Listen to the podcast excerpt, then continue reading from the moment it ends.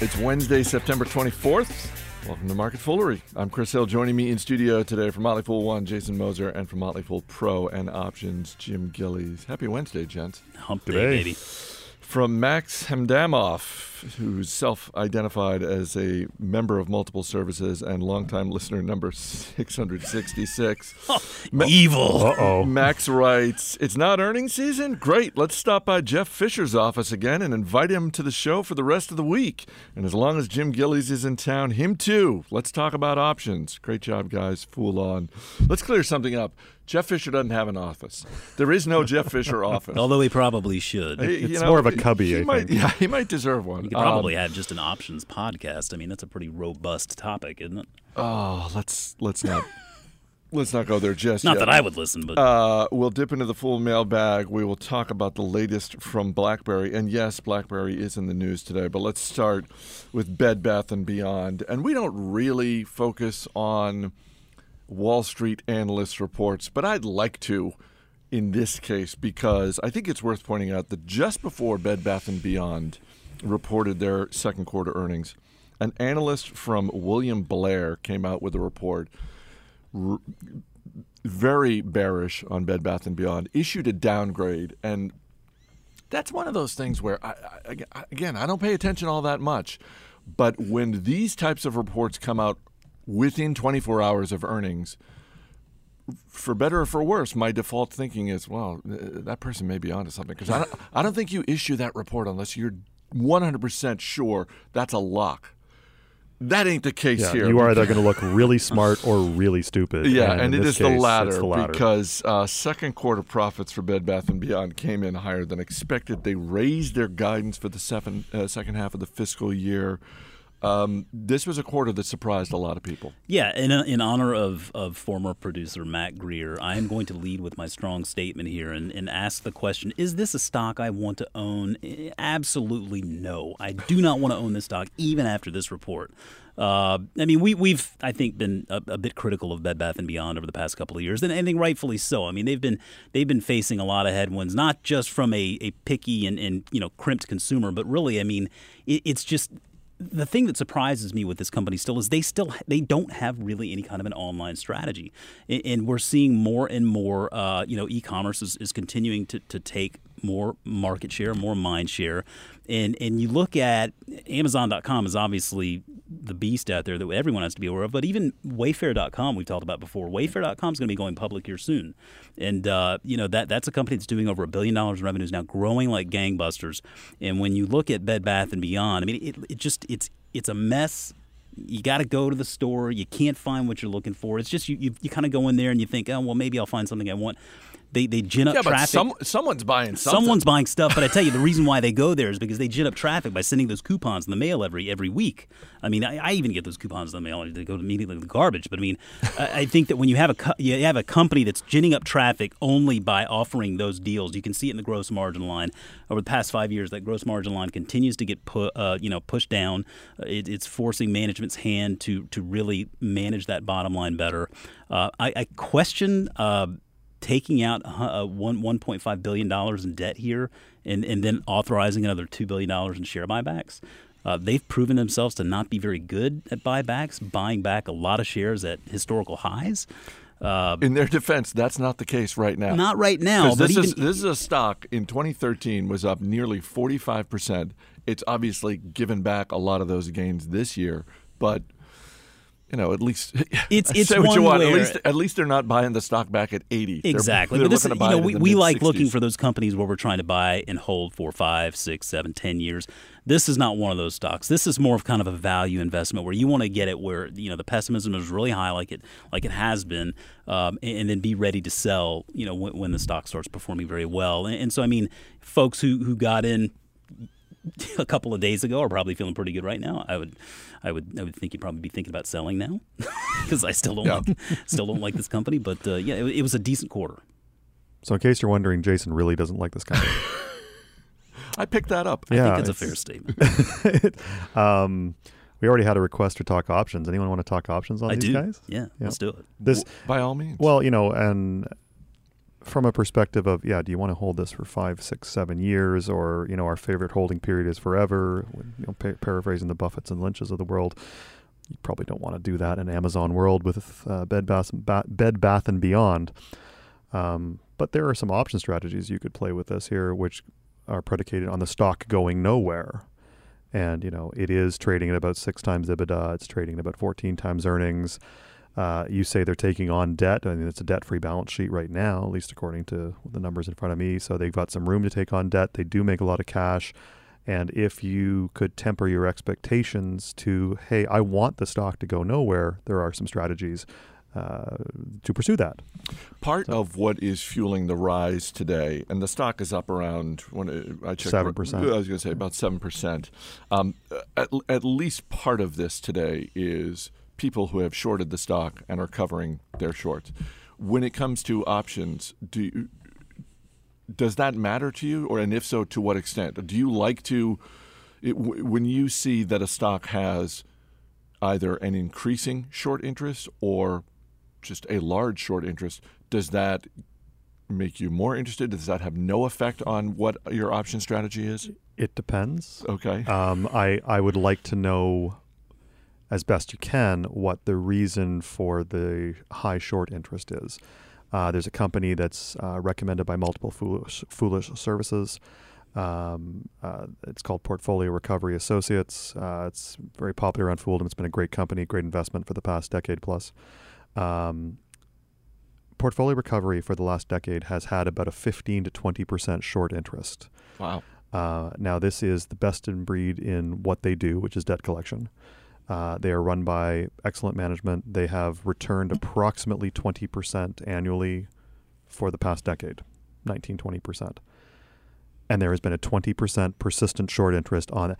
And why? We, I, I, if you, you can figure it out, let me know. It's probably the nature of their line of work, though, wouldn't you think? I mean, they're credit collectors, sure, collectors, right? But I mean, like this is, you know, there's no structural reason that I've seen and I've looked, and I, you know, you've heard different things that you know the market tops or when when the market for charged off debt's been expensive, then you know you understand that. But eh, honestly, after ten years of looking at, it, no idea why. So with these guys is it short covering or people running around and that you know you probably let you probably I, I have a rule that I don't tend to do anything stocks or options on big move days. I just kind of sit on the sidelines and you know wait for a few days. So uh, this has actually been on my radar for a go nowhere strategy for a while. Um, never pulled the trigger. You know, I'll probably come back to it in a week and take a look and say, well, maybe maybe now is time to do something. Is there anything? Uh, I just want to go back to what you said, Jason. It, it, it sounds like, to the extent that you would be interested in it all, they would need, they would have to come out with some sort of significant increase in online sales or new strategy or something in the third quarter, the fourth quarter. Like it sounds like you would for you to look at them, you would need to say, well, wait a minute. It sounds like they've made significant strides in their online strategy. Yeah, and I mean that that, that certainly would catch my attention. I mean, it, it, it, certainly the stock could do very well from here. I mean, I mean stocks go up, stocks go down. I mean, the, the stock price has been cheap for a reason for a long time, and, and I'm sure that if they continue to bring in a few few decent quarters here, the, the stock price will start to tar, start to reflect that more. Uh, but I think generally speaking, it's it's the the bigger, the greater long term trend towards e-commerce uh, you know the costs associated with with maintaining such a large physical footprint. Um, and, and you know their reliance really on ginning up a lot of traffic via discounts and coupons and, and you know fire sales to me, I just feel like there are easier ways to make money out there, and, and I'd like to be able to buy companies that I can just kind of ignore and, and you know go back to every year and look at them and say, wow, five, six, seven, ten years down the road, I'm still happy I have that. I think that with with Bed Bath and Beyond, you, would have to pay really close attention to this one. But I, I also I like Jim's point there about option strategies because you can find companies like this that yeah maybe you don't want to hold them for a long time, but if you if you do like uh, you know employing option strategies, they're, they're certainly they're certainly abound. BlackBerry has come out with a brand new phone called the Passport uh, for the cool price of $599, uh, getting a lot of attention in part because it is square shaped. It is uh, like they've gone back to the future on this one. um, it's uh, large screen, the the buttons for typing on the keyboard, like they, which is part of what I think people liked about it in the past. Um, is this going to help them, Jim? This is As the guy who lives 20 minutes away from Uh, BlackBerry's head office, yes, yes. and has seen and has seen the damage to Waterloo, Ontario that BlackBerry's slow immolation has done. If you talk badly about them, would your house? Get Yeah, I was gonna say I might I might go back to a smoking crater. um, this is the ugliest phone I've ever seen. I'm sorry, This is, no, no. You there are a bunch of reviews online, and and, there are a lot of people love it. Like and, and there are uh, and there are a lot of features that people love, but the the headline on the review on the Washington Post website is something like, "This is one really weird phone." Like it was. yeah, and and I'm look, I'm a fan of the odd and the thinking outside the box. The problem is, and and I want as a Canadian, I would like to see BlackBerry do well, just because you know national pride. We don't have very many tech Right. companies left of of any heft, um, and I know that people who have historically preferred the BlackBerry, um, I mean, people who like ta- typing on a physical keyboard. I mean, like you you have to rip the. BlackBerry out of their hands. And this sounds like they've got a lot of innovations in this. With the the keyboard is a little different. The, some of the keys will appear on the touch screen above it. Uh, it's a very sensitive and like you know you can swipe the keys itself and it will read and you know word suggestions and what have you. Um, all that said, there's been so much destruction in the market share of this company. They've gone from over 20% to less than 1% market share. And tech, you know, appliances, if you will, they tend to converge around certain standards. And BlackBerry's just not on the inside of those standards. And so how many how many iPhone users or people who how many people who were going to go buy the new iPhone 6, for example, um, are going to look at this and say, well, you know what? I'm going to I'm to depart from the iOS operating system and I'm going to go over to No, people people tend to perpetuate what they know. I just replaced my iPhone and, you know, I thought about some Android web like, "Ah, you know what? I'm already kind of in the ecosystem. I've got an iPad, I've got Apple TV. I've got, it's just easier and the iPhone does what I need it." And how are you how is BlackBerry going to get people weaned off the iPhones or the Samsung devices onto this apparently long lived long battery life brick and and I I it's an interesting looking phone but you know and even the even the wording that's going to be coming out of the company today is like you know various levels of management over time says yeah we're kind of surprised we're releasing this too because we've canceled all kinds of other product Right. projects Maybe not- it's surprised even itself. yeah so it's kind of like well it looks neat and you know if you ever see one in the wild let me know because I don't think we'll see too many of them So you know what this made me think of, and I mean we're all parents here, so I don't feel so badly saying this. I probably know a little bit too much about kids' TV, but uh, the show iCarly Yes. has the pear phone, and so that's what this this made me think of was just like just a bizarre shape. I mean, it's it, it just I've I've seen it compared to actually the same uh, dimensions as a piece of uh, American cheese. I was going to say it as an actual passport Yeah, Like I mean, it, it, it apparently is the same dimension, at least width, I guess, as, as a piece of American cheese. Well, uh, Jim, you touched on something that I think is uh, an indiscernible yet very present line that I think a lot of consumers are not willing to cross when it comes to technology. And the line is, I just don't care. And, and what I mean by that is someone trying to convince me that, well, if you get this phone, you know, this is faster and this, and, and at some point it's like, you know what? This is good enough. This is good enough for the things I do. Mm-hmm. And barring a radical upgrade or a completely new device in the way that the iPad was a completely new or even the category. iPhone. I mean, the iPhone in 2007, you know, BlackBerry, I would argue, laughed at the iPhone coming out. You know, BlackBerry was on top of the mountain at that point. Oh yeah. You know, and Market share this- was north of 40%. The security they was invented the, cat- the category. unparalleled. Yep.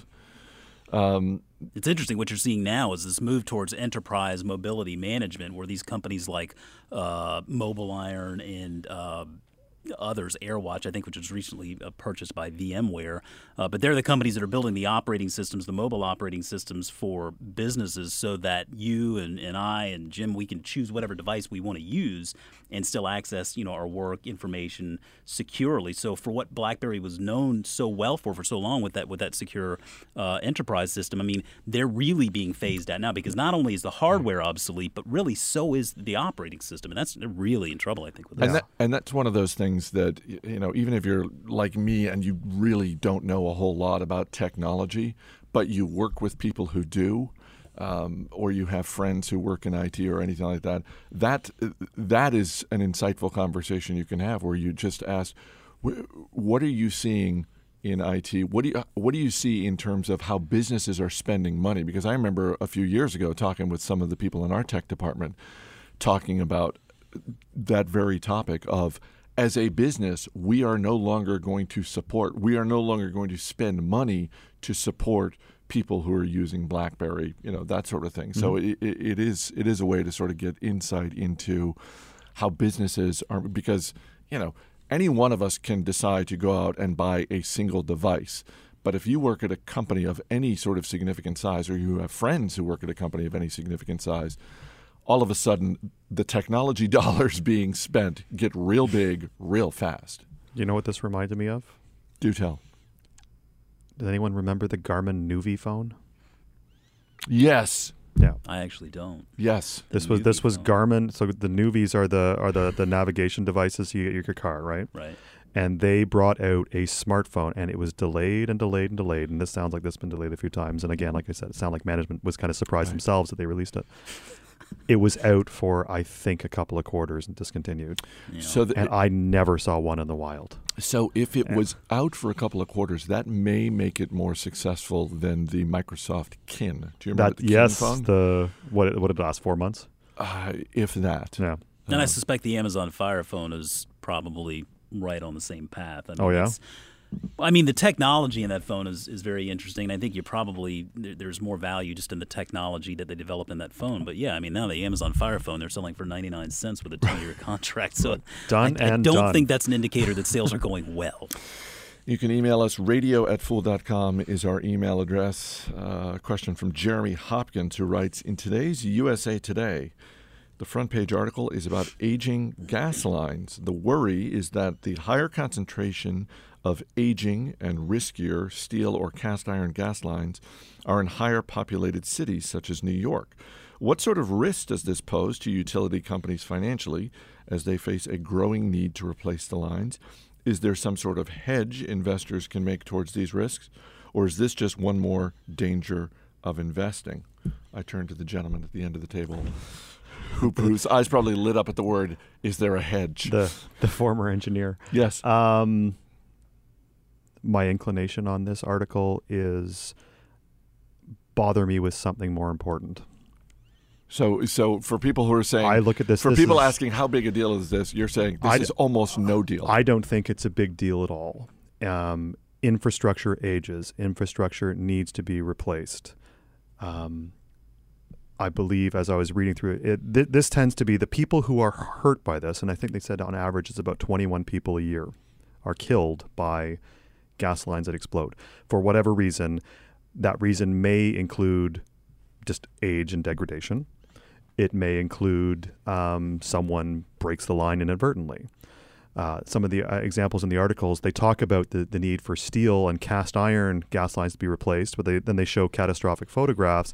Well, that was actually a that was actually a plastic line that got hit. Well, okay, that then that has nothing to do with this issue over here. Uh, 21 people a year. It's tragic. Yes, I'm not saying otherwise. But how many people are killed per year in cars? Right. I mean, I would suggest to you across North America, 21 people per day is probably, you know, the number of people killed by in distant. Right. You know, so we there there are risks, and we have these risks, and and and moreover, we have the analogy I would make, although it's obviously from a from a the the number, you know, the, the harm done, uh, the water infrastructure. So drinking water, for example, there has been talk, and I'm a former drinking water engineer, former environmental engineer, so this is something really in my wheelhouse. Um, the the decaying and aging infrastructure in that space has been the subject of technical reports for decades. Decades. And, it, and they'll, they'll, point to oh this city still has wooden water pipes and you start to think how that might work. Right. Okay and you know and, and, and they talk about that. That has been the subject for years and years and years and years and years and it has not improved. And there's been no real push to change it. Things are done on schedules you know and okay well this this month we're going to replace this section over here. I kind of look at that i th- kind of look at the the natural gas thing as well okay we have all the, we have these people who are harmed per year, and that's a, that's a good headlining. But the ultimate issue is that you know there's so much gas lines, and the most of the time they're not a big deal, and the gas lines do what they're supposed to for a very long time. Infrastructure uh, all over the place is used far longer than its supposed natural life, and moreover, the examples that were presented are often you know, one time kind of acute things versus the perceived chronic problem. So these companies are going to have insurance. They're going to have schedules. Uh, I would think that you know the amount of actual incremental risk that this aging infrastructure poses for the utility companies is, in my opinion, probably close to zero. But I open to Jason to tell me why I'm wrong. No, I actually I wholeheartedly agree. Oh, I mean, well, if you, if you go to the. American Society of Civil Engineers on the internet, I mean, you you would you would gauge by their assessment of our infrastructure that, that the entire country is getting ready yes. to explode. Well, right? and, I mean, and that's my point, at least on the water thing. I mean, and and we've had recommendations of, you know, uh, I've seen thesis where we'll buy this because the infra- water infrastructure is aging, and I'm like, yes. And I was reading this report 20 years ago in school, and it was the same problem then. Yeah, and it's been like a D plus, you know, in perpetuity. And Yeah. so I think that you, I mean, I think Jim hit the nail on the head. I mean, the, the, good thing for uh, investors, I mean, there is no real risk because the the energy companies, the utility companies that deliver all this, you know, water and energy to us, I mean, they can take take out debt ad nauseum because they have to exist, right? I mean, we need. Uh, you know that that infrastructure, so they can take out pretty much as much debt as you want. You're going to see those those balance sheets with a lot of debt outstanding. Uh, those those costs for you know upgrading those infrastructures whenever they need to are passed along to us, the consumers. um, that's why you don't see those utility companies doubling, but they typically will will offer up at least some sort of a dividend that keeps uh, income investors relatively happy. Thanks for being here, guys. sorry to Yeah. be such a downer. No. As always, people on the program may have interest in the stocks they talk about, and the Motley Fool may have formal recommendations for or against. So don't buy or sell stocks based solely on what you hear. That's going to do it for this edition of Market Foolery. The show is mixed by Dan Boyd. I'm Chris Hill. Thanks for listening. We'll see you tomorrow.